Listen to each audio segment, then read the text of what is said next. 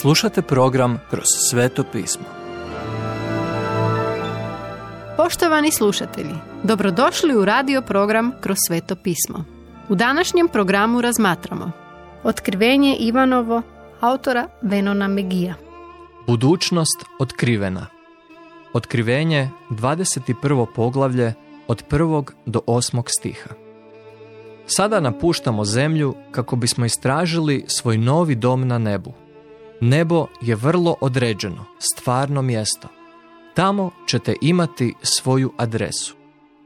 S dugim pogledom na vječnost pred sobom selimo se u novo postojanje.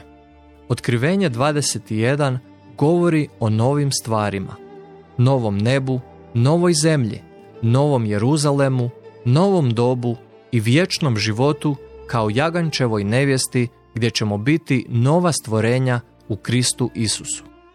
Novi svemir predlaže nove metode i pristupe životu. Novi zakoni regulirat će novi svemir. Cijeli naš način života bit će promijenjeni. U ovoj će novoj kreaciji biti potpunog odsustva grijeha, testiranja i kušnje. Samo to će učiniti radikalnu razliku. Nemoguće je našim umovima shvatiti velike transformacije koje će se dogoditi u novom stvaranju. Svemir će izgledati drugačije. Neće biti sunca koje daje svjetlo, jer će ga sam Bog opskrbiti izravno svemiru. Prisutnost Krista i Boga zajedno s Božjim prestoljem učinjenim vidljivim uvodi novi dan za čovjeka, novo stvaranje. Sam Gospodin Isus uči da će ovo sadašnje stvorenje proći kako bi nastalo prostora za novo nebo i novu zemlju. Vidi Matej dvadeset četvrtu glavu, trideset peti stih. Novi Jeruzalem.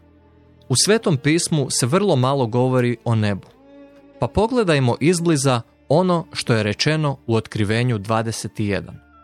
Ja vidio sam sveti grad, Novi Jeruzalem, kako silazi s neba od Boga, pripremljen kao nevjesta, ukrašena za svog muža.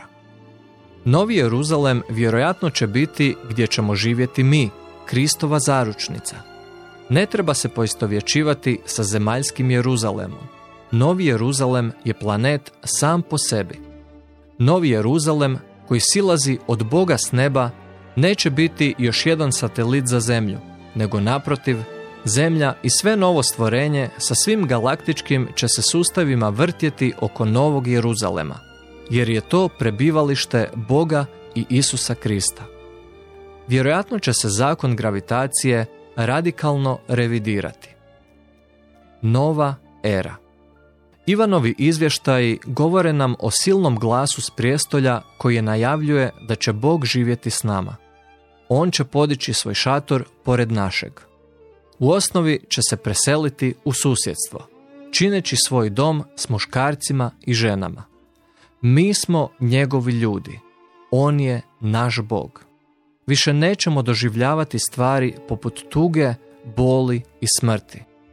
Bog obećava izbrisati svaku suzu s naših očiju.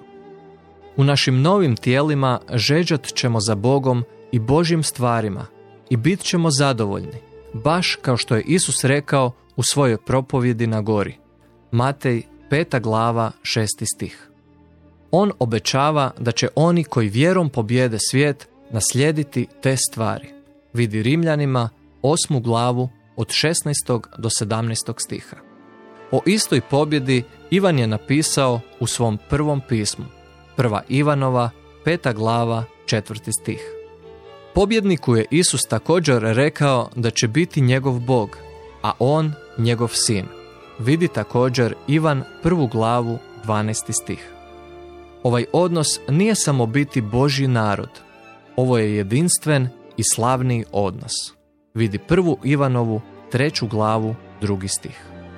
Ovo novo i zadivljujuće stvorenje novog neba i nove zemlje nije utjecalo na ognjeno jezero i odredište onih koji su odbacili Krista. Vječno su odvojeni od Boga i ništa nije tako strašno i zastrašujuće kao to. Grijeh nikada neće slomiti prepreke da prodre u novo nebo i novu zemlju.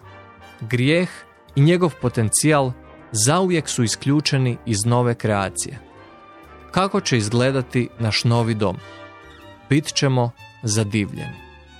Slijedi pogled na arhitektonski nacrt Novog Jeruzalema.